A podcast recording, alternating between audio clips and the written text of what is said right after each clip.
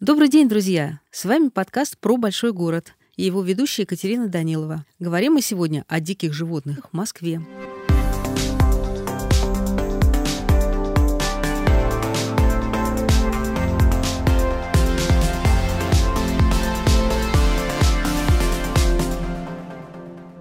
Да, от лосях, косулях, зайцах, лисах. Все они обитают в парках и лесах Москвы. Я уж не говорю о нахальных белках, которые просто занимаются вымогательством корма у прохожих. А еще в московских парках поют соловьи, дрозды, щеглы. И есть даже любительские группы для изучения голосов птиц. О том, кого мы можем встретить в столичных лесах и парках и как надо себя вести при встрече, мы говорим с Александрой Василевской. Она сотрудник кафедры зоологии Тимирязевки и занимается изучением птиц и зверей в городской среде. Здравствуйте, Александра. Здравствуйте. Мы живем в таком огромном городе, и кажется, что в нем э, совсем нет места птицам и зверям, потому что это сумасшедшая урбанистика, это машины, это витрины, это громкие звуки. Это правильное впечатление? Во-первых, начнем с того, что в городе есть то, что называется озелененные зоны. Это парки, скверы, лесопарки. Плюс э, жилые, в жилых кварталах тоже есть зеленые какие-то пятачки. Да даже не в зеленых пятачках есть животные, которые себя прекрасно чувствуют. Ну, мы же не про кошечек и собачек, правда? Да, ну я говорю, я говорю про диких. Вот э, это и, и птицы, и даже, ну, звери в меньшей немножко степени, но тоже. Сейчас сразу поясним, оказывается, разделять птицы и животные это неправильно, потому что птица тоже животное. Какие звери? Прям страшно произносить это слово. Какие звери живут в Москве? Есть совершенно такие э, зверюшки обыкновенные, которых можно ожидать. Это мышевидные грызуны всякие. Это прям огромная группа. Это и непосредственно мыши, и полевки, и мышовки, которые, что интересно, так мышовка вроде посмотрите, ну такая мышка с очень длинным хвостиком. Она относится к семейству тушканчиков Банщиковых. Вот потом, ну, Крот, тоже житель Москвы, я вам даже больше скажу, приходите в Царицыно, там просто огромное количество кротов, в Тимирязевском парке тоже. Из такого более неожиданного а, летучие мыши, в парках обитают. Более того, летучие мышки э, мне даже попадаются нередко. Ну, я бывает фоном смотрю футбол вечерком, и бывает вот э, летом э, на вечерних матчах даже вот операторы выхватывают кадры, как вот над лужниками летит летучая мышь. Ее туда привлекают насекомые которых, в свою очередь, привлекает тепло от кучи всяких этих болельщиков. То есть там просто пищевая цепочка над да, должниками. Да, да, да. Вот. Это, кстати, еще очень интересное тоже направление. Вот на спортивных объектах животные. Это сейчас только-только начали это изучать. Угу. В основном в Казани вы начали изучать. У нас пока нет таких основательных работ. Тоже интересно. Если брать зверей покрупнее, это, ну, конечно, это на окраинах, это самый основной центр, это Лосиный остров. Там, само собой, лоси. Хотя лично я видела лосиху в Сокольниках, она туда зашла. Тоже довольно интересно было наблюдать, как на нее стоечку делал мопсик. Это было очень смешно. Он удивился? Очень удивился. Хозяин, причем не заметил эту лосиху. А мы же все с телефонами ходим, да? Да, Поэтому да, да. оторвитесь от телефона, дорогие слушатели. Посмотрите, что вокруг вас происходит. Кроме лосей, кто еще? А, еще кабаны. Собственно, мне лично... В Москве кабаны, они же опасные. Э, ну, в какой-то степени да. Ну, это тоже Лосиный остров, и мне как раз в прошлом году доводилось идти буквально по их следам, э, то есть то, что называется на профессиональном языке тропить. Причем это были молодые кабанчики, то есть вообще это действительно было опасно. А зачем вот. пошли-то?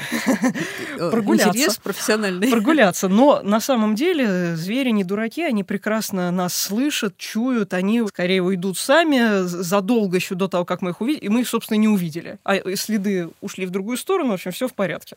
Зайцы? Э, зайцы тоже чуточку есть. Это в основном Битцевский лесопарк. А еще говорят Крылатские холмы. Говорят, на Крылатских холмах есть. Зайцы вроде есть кадры А какие даже. зайцы? А, по большей части беляки. Чуть-чуть вроде бы где-то остался русаков. Вот, но это прям вот единичные какие-то угу. себя. Еще э, лисы. лисица, да, лисица. Причем мне буквально в прошлом году повезло в Царицыно пронаблюдать такую деловую лисичку, которая бежала по своим делам вообще ни на кого внимания не обращая. Ну, еще миленькие хищники, такие как ласка. Их, между прочим, с ласками у меня такие истории есть. Были зимы, когда не было снега практически. Вот этот вот листовой опад, грязь. И выбегает ласка, полностью белая. Она так к зиме перелиняла. Так прямо А пейзаж-то не было. соответствует. Да, ну это вот эволюция, такой вот косяк эволюции. Енотовидные собаки, честно, у меня нет по ним данных. Они, в принципе, да, интродуцированы в европейскую часть России, дальневосточный вид. Бобры есть, я за ними охочусь, пытаюсь их, наконец, найти. Знаю, где их искать, но пока не повезло еще просто их встретить. Угу. А так они есть. Так, а какие популяции самые большие? Опять-таки, кошечек не называть. Мышки, наверное, да? Да, само собой, конечно, мышевидные грызуны самые распространенные. Полевая мышь, а, хотя она полевая по, по названию, но она самая Городская? в парках.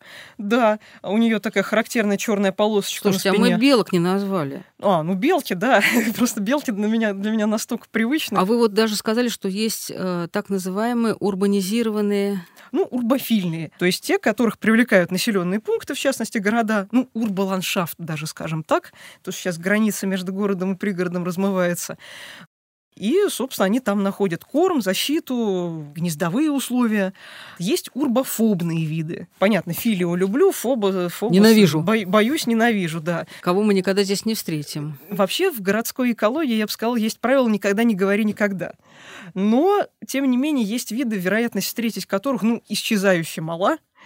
А урба, урбофоб может стать урбофилом? Легко. Это замечательный черный дятел желна. Его традиционно считали и до сих пор считают урбофобом, в частности, из-за того, что он очень специализирован в питании, он э, питается почти исключительно муравьями, еще для него питания очень важны э, Экологически чистыми муравьями. Ну, в общем, как-то так, да. При этом лично у меня два наблюдения, как минимум, и потом в других городах еще наблюдения у других авторов. Как зимой она замечательно, эта желна ест боярышник и летит на кормушку, где клюет зерновые смеси. В общем, все на свете. То есть мы про птиц еще не сказали. А какие негородские птицы живут в нашей Москве? А, ну вот опять же, для меня уже даже трудный вопрос, что называть негородским, потому что постоянно что-то встречается встречается. Есть что-то такое, что более-менее регулярно встречается, угу. это можно сказать, что Давайте. уже, в принципе, городские. Все эти дрозды замечательные, разных видов. Рябинник вообще уже становится прям очень городской птицей. Иволга прилетела в Москву? Иволга, да, Иволга прилетела. Мне повезло пообщаться с Иволгой в Сокольниках.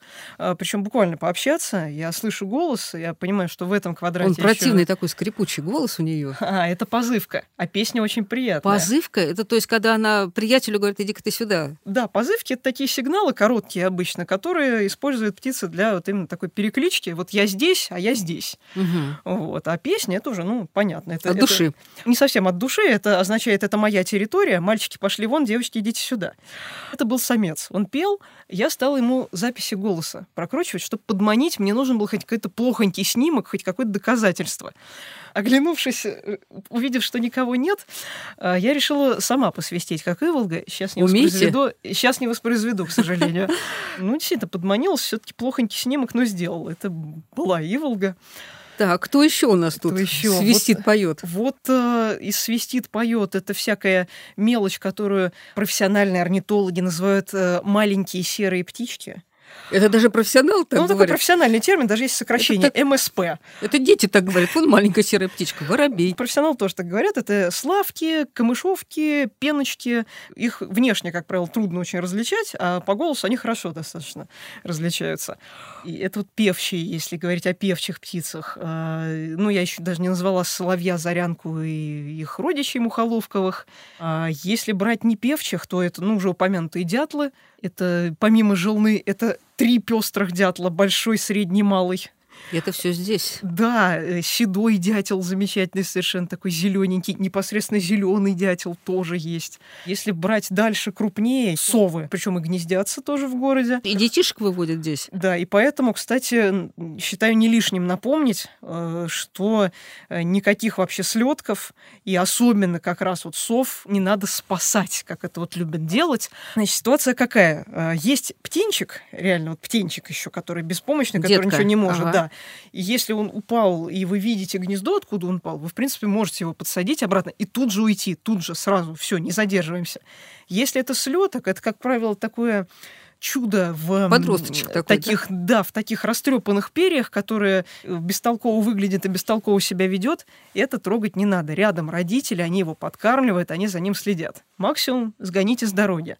Но есть сердобольные люди, которые считают, что вот птичка потерялась, бедная, бедная, надо ее взять домой и спасти. Не надо этого делать, вы губите птицу тем самым. Угу. Она становится невыпускной. Это если вы правильно ее кормите, правильно содержите, если она у вас выживает, она становится невыпускной. Все, она не знает, как жить в естественной среде, это корм для хищников. А совы это вообще, это, это отдельный случай, они сами хищники. Поэтому особое кормление, содержать их просто категорически не рекомендую. Так, орлы, коршуны, соколы. Э, сокол самый распространенный у нас это пустельга, соколик. Она прямо в жилых э, кварталах, она гнездится на чердаках. А что же она жрет-то, извините? Э, мышек, мелких птичек. У нас вот буквально в Тимирязевке на крыше, на чердаке одной из общак у нас прям семейство там пустельк и они гнездятся. Слушайте, а, а если обнаружил на своей высотке, на чердаке вот такую семейку, э, повернулся, ушел, или да? что-то надо принести полезное, чтобы их подкормить? Не-не-не, не надо. Они сами разберутся. Лучше не трогать, спокойненько наблюдать, и они прекрасно выводят птенцов. Значит, еще из хищных. Э, другой замечательный соколик — это чеглок. А, это Серебряный Бор, там прям такая мощная группировка этих чеглаков гнездятся.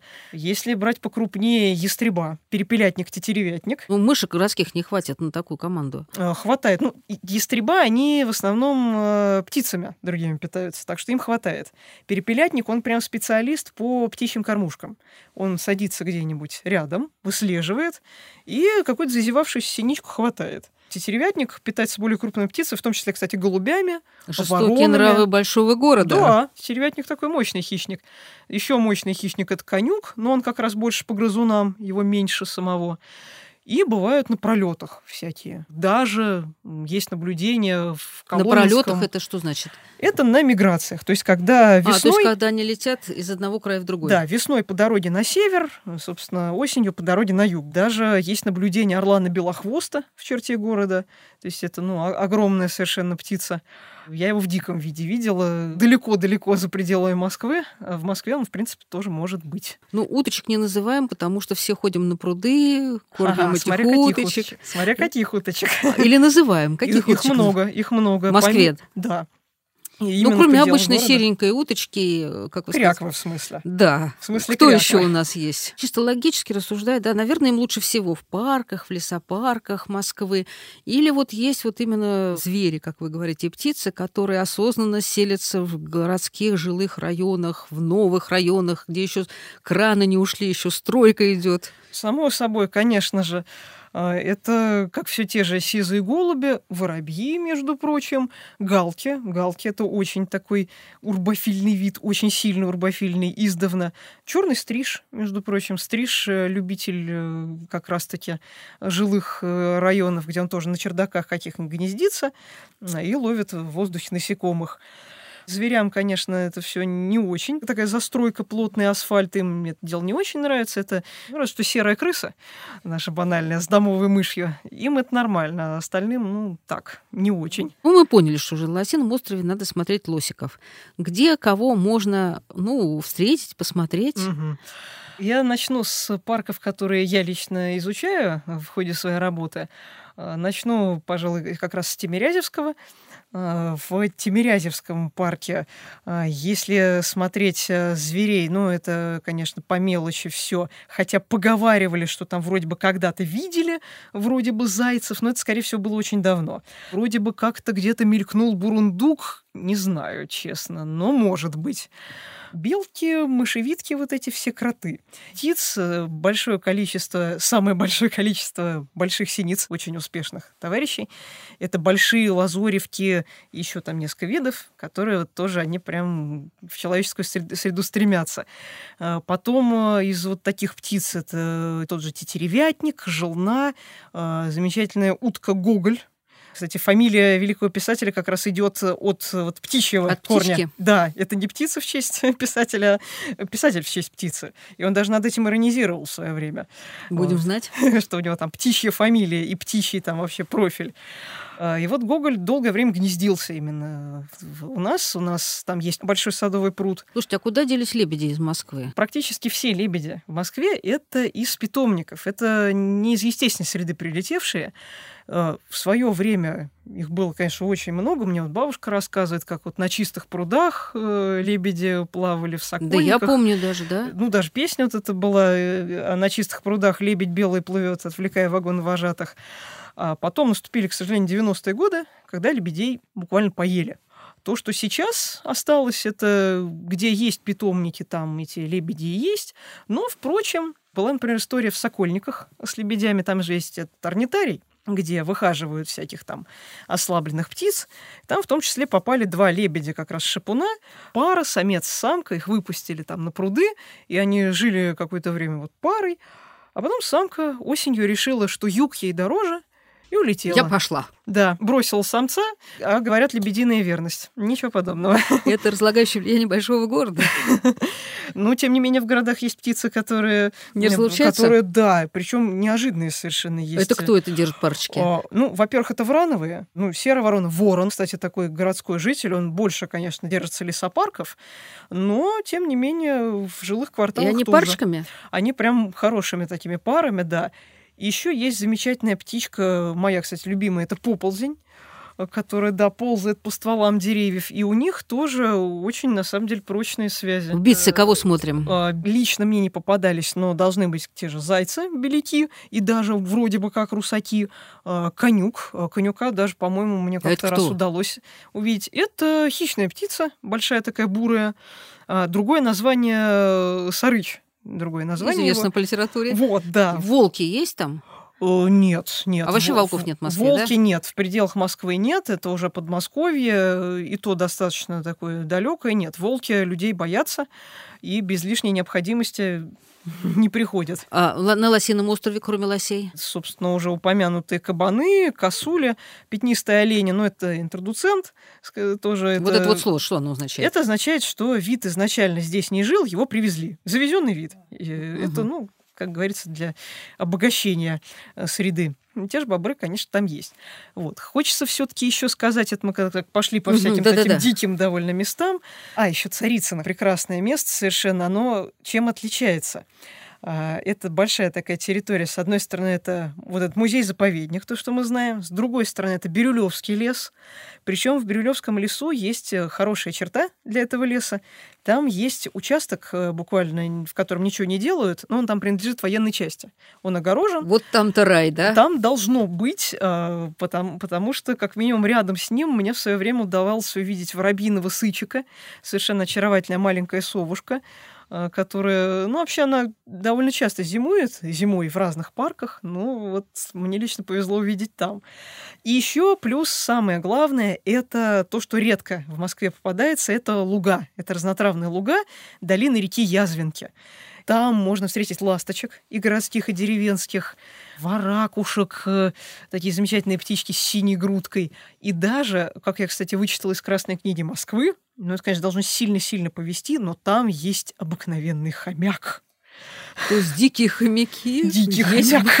озверевший дикий хомяк. Ну, это не озверевший дикий хомяк, это другой вид, это не тот же самый, которого держат дома, это совершенно другой вид, это огромная вообще-то зверюга.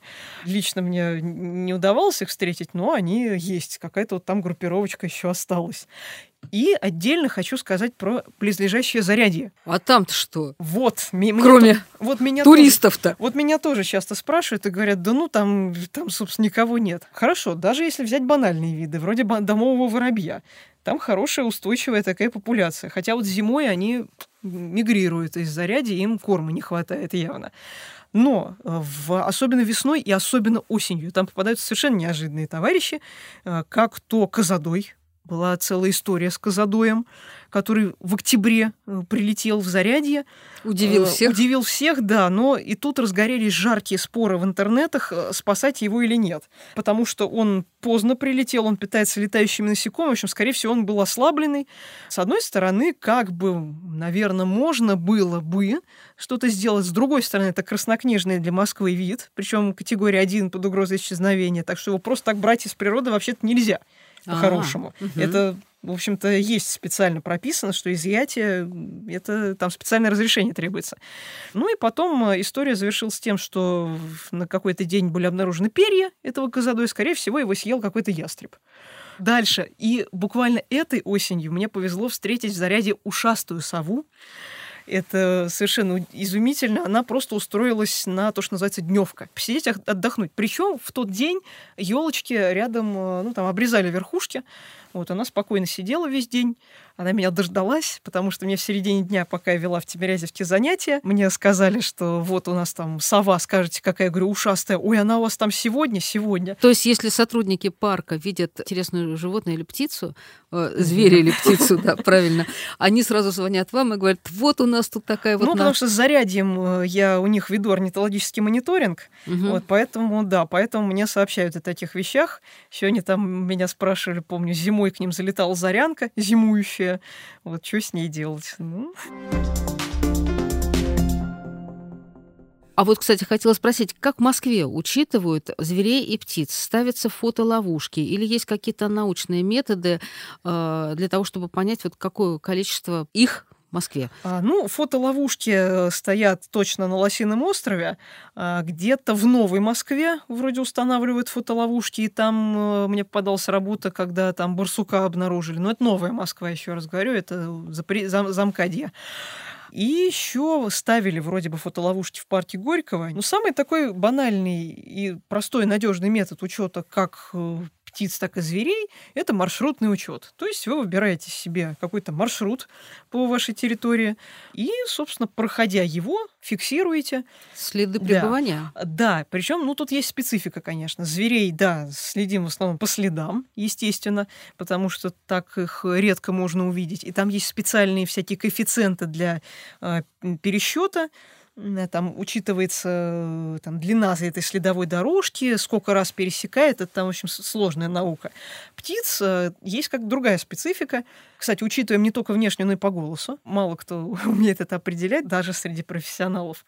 Там надо учитывать расстояние, на котором эта птица была замечена.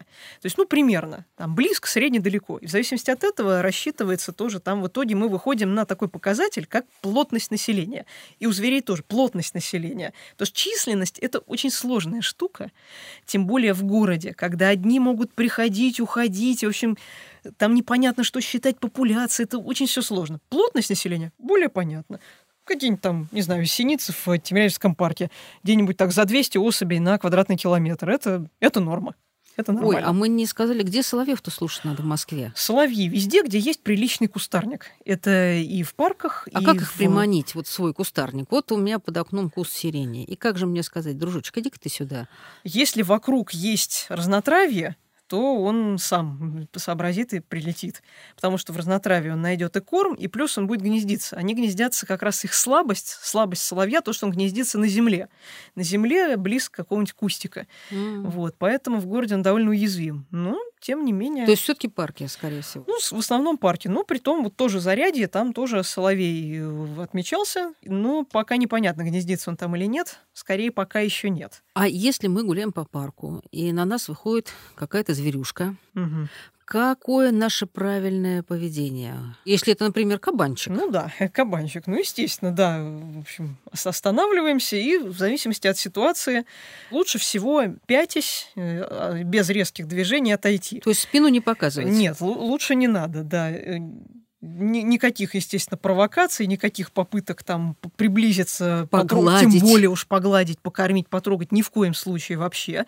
Даем зверю понять, что вы занимаетесь своим делом, он занимается своим, и все. И на этом В глаза смотреть? Лучше не надо. Это все-таки угроза. А если на Лосином э, острове мы встречаемся с лосем? Ну, там, конечно, лоси такие привычные к людям. А, но, тем не менее, все равно. Пофотографировали, полюбовались, и все, и разошлись. Ну, какое приблизительно расстояние, в сколько метров не надо преодолевать? Ух, ну это, конечно, от многих факторов зависит. Но здоровый зверь, он скорее уйдет сам. При приближении на какое-то определенное расстояние, в городе оно, конечно, сильно сокращено угу. до буквально нескольких метров, но зверь скорее почувствует, что не хочу я с людьми общаться, пойду-ка я. А где в Москве бобры строят свои плотины. Угу. И почему бобры вообще так себя нагло чувствуют в городе? Что такое? Ну, значит, э, где есть бобры, это река Химка, Покровская Стрешнева и э, Яуза. Э, Свиблова, там как раз даже есть такие таблички, что не подкармливайте бобров хлебом, потому что они питаются древесной растительностью. Но пока мне еще не удалось выследить там бобров, как-то вот они скрываются все-таки. А так, ну а что, кормовые ресурсы есть. Вот эти остались еще реки с, так сказать, незабетонированными берегами. И плюс, конечно, их не преследуют, и поэтому, а чего им бояться? Говорят о том, что дикие животные, например, там лисы, те же самые инотовидные собаки, ежики, мы про ежиков ничего не сказали. А ежики-то в Москве живут ведь, да? Живут, да. Просто ну, мне лично пока не попадались, но есть, местами есть. Они переносчики вообще-то бешенства. А, бывали ли такие случаи в Москве? А, немножечко, насколько я читала, в Новой Москве пара случаев каких-то было. А, но есть такая вещь, что в местах обитания таких вот разносчиков бешенства сотрудники вот этих зеленых территорий кладут то, что называется оральная вакцина. То есть это такие а, они делают такие привлекательные для этих зверей такие брикетики, там внутри вот эта вот сама вакцина против бешенства, и вот эти зверюшки это дело едят, и, соответственно, получают иммунитет. То есть это в городах так делают, да? Да, по бешенству, в принципе, обстановка такая, ну, вроде бы более-менее безопасная, но, тем не менее, все равно следим за домашними нашими собаками, а, вакцинируем их обязательно, а, все-таки тоже соблюдаем правила безопасности, не общаемся с дикими зверями, вот особенно. Слушайте, а как же детки покормить белочку, вот эта вся история. Ну, в принципе, можно, тем более, что белка это ну, не основной, так сказать, разносчик. Аккуратненько можно. Но, конечно, на руках не должно быть никаких там ранок, естественно. Если угу. у вас там где-то царапина, лучше воздержитесь на всякий случай. И обязательно моем руки и, так сказать, аккуратно все. Белок, в принципе, можно. Стало мало воробьев в городе Москве. Почему? Ох, это, это не только в Москве, это тенденция в очень разных городах, не только российских, но и других европейских. И очень много э, есть гипотез, пока нельзя сказать точно, в чем причина, но такой комплекс причин. А, с одной стороны, сведение э, вот, кустарников, как такое важного их места, там, отдыха, сборищ каких-то, даже гнездостроительства иногда. Хотя, в принципе, они по большей части гнездятся в каких-то там щелях, дуплах, условно говоря каких-то закрытых таких вещах. Потом э, разнотравия им не хватает, а в разнотравии это и зернышки, и самые важные насекомые, которых они больше всего потребляют э, в гнездовой период, и птенцов, собственно, выкармливают. А, а вот палитра насекомых, она тоже сократилась, да? А, ну, есть такое, конечно. При этом, э, вот, конечно, хотелось бы узнать больше. Э, удивительная какая-то проблема. Почему-то очень мало энтомологов, которые занимаются Москвой. Вот парк Зарядье как раз отчаянно ищет энтомолога, никак просто не находят просто не находит энтомолога, чтобы он им делал мониторинг. Потом дальше воробьи еще. Э, плюс современные здания, они, как правило, что называется, гладкие, без каких-то там да, вот этих э, просто. вот щелей тоже, ниш каких-то там балконов. Э, поэтому вот положительный пример зарядья, где воробьи хорошо гнездятся в этих старинных зданиях, там под крышами церквей, mm. например, где они кормятся на вот этой вот замечательной разнотравной растительности, это показывает, что, наверное, дело в этом. Плюс моя еще личная мысль, может быть, они настолько хорошо приспособились к определенным э, условиям обитания в городе, что это стало так называемой эволюционной ловушкой. Это, ну, это такая а, мысль, не подкрепленная пока есть. ничем. А, ну, есть такие случаи для других птиц отмеченные, когда они настолько привыкали к э, жительству рядом с человеком, что когда там что-то менялось очень резко в этой среде, они терялись и сокращалась численность. А многие ли э, птицы, ну, звери вряд ли, э, что называется, спасаются на территории зоопарка, где вода, где кусты, где Полно. куча еды, да? То есть они это мы тут, мы сами не местные, и так раз ты ловушка. Полно, полно. Э, особенно, конечно, это, это, это птицы. а, и в частности водоплавающие. Собственно, московский зоопарк э, нам подарил в городской фауне орнитофауне, можно так сказать, фауне птиц, огоря, между прочим, красивую вот эту рыжую утку. Угу. А это не мандаринка всегда... разве рыжая? Нет, мандаринка совсем другая. Мандаринки, кстати, с ними тоже интересная история. Мандаринки в последние годы э, у нас начали э, селиться, и даже, гни... даже случай гнездования был отмечен. Это снова Малтуфьево. Там уже такая небольшая какая-то популяция образуется. Мандаринки, ну, самочка, она такая, как обычно, серенькая, самец, э, ну, даже трудно описать, он разноцветный совершенно. Там у него и рыжие цвета есть, и синие, зеленые, всякие, да. Это экзотика абсолютно, это Дальний Восток. А, то есть к нам попало, скорее всего, из каких-то частных э, питомников, каких-то частных хозяйств. Огарь – это из зоопарка, улетевшие в 50-х э, примерно годах особи. Э, вот эти вот рыжие, да, это фауна, скорее, там, юга России и дальше на восток. Они стали расселяться, в последнее время наращивают численность. И даже зоопарк это еще чем интересное место, тем, что встречаясь там, разные утки производят совершенно немыслимых для, для дикой природы гибридов. Да, в частности, новые виды появляются. В частности, в последние годы э, появляется замечательный совершенно такой гибрид, которого э, любовно называют крягарем, потому что, значит, папа кряква, селезень кряквы, мама огарь. Такие утки действительно промежуточные между кряквой и огарем у одного крягаря даже есть история. На Ходынском пруду его там специалисты, там такая есть группа «Утиный патруль», э, вот они там его подращивали, э, выпустили, назвали его Гугучи так.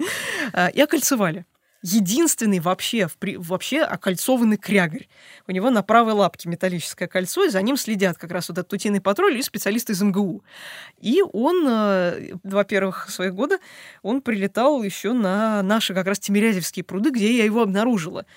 И я думаю, что он в следующие годы тоже будет возвращаться. Он осенью прилетает. То есть отдыхать. он может в Москве выбирать, на каком пруду я сегодня да. остановлюсь. В зоопарке да. я пообедаю или я полечу да, на Тимирязевку. Да, да. Я знаю, что в Москве существуют такие курсы для любителей птиц, э, которые учатся по голосам определять, какая птичка. У меня вот даже была коллега, которая очень упорно туда ходила, различала, различала, потом не сдала экзамен. Оказывается, там сдают экзамен. Кого-то она не узнала. Много ли таких групп в Москве? Ну, лично мне то, что попалось, это э, Bird ID, то, что называется такие курсы бёрдвотчинг в Москве. Да, они по Москве ходят, еще в Подмосковье у них там выезды есть. Но, признаться, я не очень много знаю об этих курсах, об их популярности, потому что лично я самоучка. А, еще где-то лет восемь э, я помню, в мои руки попала книжка с приложенным диском записи голосов птиц средней полосы России. И благо от меня в 20 минутах от, от моего дома хороший э, лесопарк, а именно Бирюлевский дендропарк. Ну и, в общем, как-то оно само собой так и получилось. И получилось, да. А земноводные, они попадают э, в поле исследования ученых или не до них, что называется, в Москве? Нет, само собой попадают. Еще как. Как раз наша кафедра, в частности, э, очень плотными занимается. У нас наши герпетологи пишут очень много работ. Что, по... змеи есть? Э, змеи есть. В Москве? В Москве. Какие? Уж, в основном обыкновенный ужик. ужик, да. Я его тоже нередко встречаю. А по окраинам, конечно, может быть и гадюка. Может быть, да. Близко Реже... не подходить, руки не брать. Э, ну, само собой, просто, просто смотреть под ноги. Вообще гадюка, она змея на самом деле благородная она не будет просто так на вас бросаться. Либо она сама уползет, либо она начнет шипеть, как-то показывать, что ей не очень. Конфликтов с ней можно избежать без проблем. А что до земноводных, жабы, лягушки, даже есть места, где вполне себе можно послушать лягушачий хор в мае. Это, это где же? Это Царицыно тоже. Угу. Это озерные лягушки, потому что они так э, громко квакают. И серебряный бор особенно. Там просто они оглушительно совершенно орут. В Тимирязевском парке мне лично попадается в основном травяная лягушка. Наши герпетологи говорят, что там есть еще и тритоны, и даже вот серую жабу они находят. То есть это все есть. Конечно, земноводным в городе сложнее гораздо. Они все-таки привязаны к водоемам в той или иной степени. И для зимовки, и для, естественно, икрометания. Поэтому, вот как говорят наши дерпетологи на кафедре, в общем, самый замечательный способ сохранения земноводных в Москве – это искусственные водоемчики, где они будут либо там откладывать икру, либо э, зимовать. А мне одной кажется, что стрекозы в Москве пропали. Не пропали. Причем в разных местах есть даже прям такие хорошие стрекозы, вроде дозорщика императора. Да, есть такая Такой? стрекоза с, такой, с таким названием. Она такая красивая, такая зелено-голубая, такая огромная стрекозища. Ну, то есть это, конечно, где особенно водоемы с развитой околоводной растительностью. Да, хочу еще тоже порекомендовать местечко такое а, это Нижний Царицынский пруд. И что вот, там? А, там а, очень мощные заросли вот этой околоводной растительности. Поэтому там большущее разнообразие птиц. И из зверей там даже встречалась, кажется, андатра. А из э, птиц там и цапли, и чомги, камышницы, лысухи. Я уж там молчу про всех этих уток. Вот, чудное совершенно место. Таких бы побольше. Прозвучали уже слова «Красная книга Москвы». Насколько она велика, какие виды под угрозой? Может быть, кто-то перестал быть под угрозой, и сейчас уже этому виду нечего опасаться. Буквально несколько дней назад э, выложили Красную книгу в электронном виде. Вот у меня, по счастью, есть контакты с одним из редакторов Красной книги Москвы, правда, который занимается земноводными как раз. Это уже третье издание, э, оно датировано 22 годом. То есть это свеженькое? Прям вот, да, свежатинка. Э, и там, кстати, приятно было увидеть, что мои данные, оказывается, тоже, в общем, там пригодились насчет птиц. Угу. Потому что я постоянно свои данные заношу в базу данных наблюдений. Значит, э, в третье издание занесено 573 вида животных, млекопитающих 24 вида, птиц 88, присмыкающихся 6, земноводных 8, ну, дальше там 16 видов рыб и 208 всяких беспозвоночных. Довольно много. По динамике, ну, самый для меня такой яркий пример, к сожалению, отрицательный, это Гоголь, а, потому что в издании 2011 года а, он был в категории 5 восстановившийся. Ну, а вообще, да, вообще Гоголь, он был завезен, на самом деле, в Москву из Дарвинского заповедника. Ну, вот вроде бы как хорошо он себя чувствовал, все, гнездился прекрасно. А потом, э, после где-то годов 2010-х, э, просто резко пошел он в Москве вниз, и сейчас он под угрозой исчезновения. Он с чем специфичен? Тем, что он э, утка, которая гнездится в дуплах. А ему очень нужны старые деревья вокруг а где рядом что найдешь старое дерево-то? Вот, вот в том-то как раз и беда, что старые деревья все-таки, особенно в парках, где есть водоемы, обязательно надо оставлять. Ну, еще делают, кстати, дуплянки, в принципе, и Гоголь их занимает, но вот как-то вот так получилось, что не очень. В Подмосковье, впрочем, у него все нормально. То есть, может быть, он решил переселиться в Подмосковье. Это вот из, из отрицательных примеров. А, ну, есть э, хорошие новости насчет седого дятла, который был вообще в категории 0 Категория 0 — это исчезнувший на гнездовании.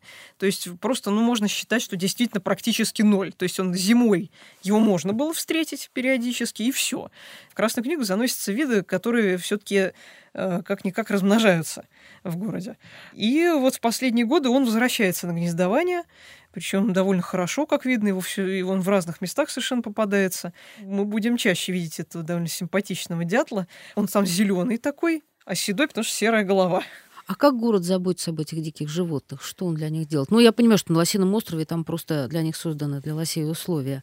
А вот э, другие парки, где там есть какие-то свои зверюшки, там выставляются корм или как это происходит? Да, конечно, есть кормушки, есть э, искусственные всякие домики, какие-то укрытия.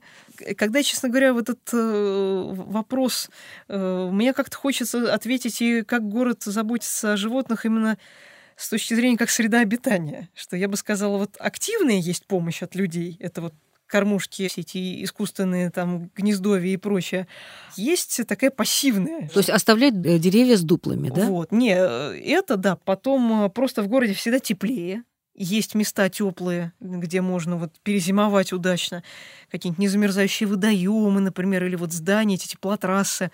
А дальше крупные особо хищники ну, не идут в город, все-таки им тут не очень комфортно, поэтому для мелочи это защита еще и от крупных хищников. Вот уж не думала, что город может защитить живое существо от более опасного. Уток кормить хлебом. Разные точки зрения существуют. Очень разные. И справедливости надо сказать, что таких конкретных данных прямо четко о вреде на самом деле их белого хлеба кра- крайне мало, но вроде бы как от ветеринаров-орнитологов немножко есть. Скорее в чем дело? Хлеб это все-таки не совсем полезная такая штука. А плюс еще очень любит народ кидать очень крупными кусками. И вот, э, вот это вот нехорошо, грубо говоря, подавиться эта утка может. В принципе, несмотря на подкормку хлебом, утки употребляют естественные корма, э, причем очень разные как то травка, или я видела, как в нескучном саду утки увлеченно трепали дохлого окуня. Э, то есть это им как бы и не мешает. Но лучше не надо. Плюс, да, еще один такой момент, почему я, честно говоря, выступаю за то, что не надо все-таки уток э, хлебом кормить. Когда хлеб кидают в водоемы, они его могут и весь не съесть, и он, соответственно, начинает, грубо говоря, портиться. Э, лишние вещества дает в воду биогенные, так сказать. И это все, в общем, портит воду в водоеме. То есть лучшая альтернатива это какой-нибудь геркулес, вот это вообще самая употребительная штука, по берегу рассыпать, и все прекрасно. И они, сами разберутся. они прекрасно поедят. И, и, кстати, я рекомендую еще так сыпать такой полосой, что ли, чтобы у них конфликтов не было между собой. И Наблюдаем. Вот да, это часто. здоровый такой достаточно корм. То есть хлеб нельзя сказать, что прям безумно вредно, но лучше не надо. Спасибо огромное. Э, друзья, с вами был подкаст про большой город, и говорили мы о братьях наших меньших в этом большом городе, о птицах, зверях и даже немножко о земноводных. Слушайте наш подкаст подкаст на всех ресурсах, на которых вы слушаете свои любимые подкасты. До свидания.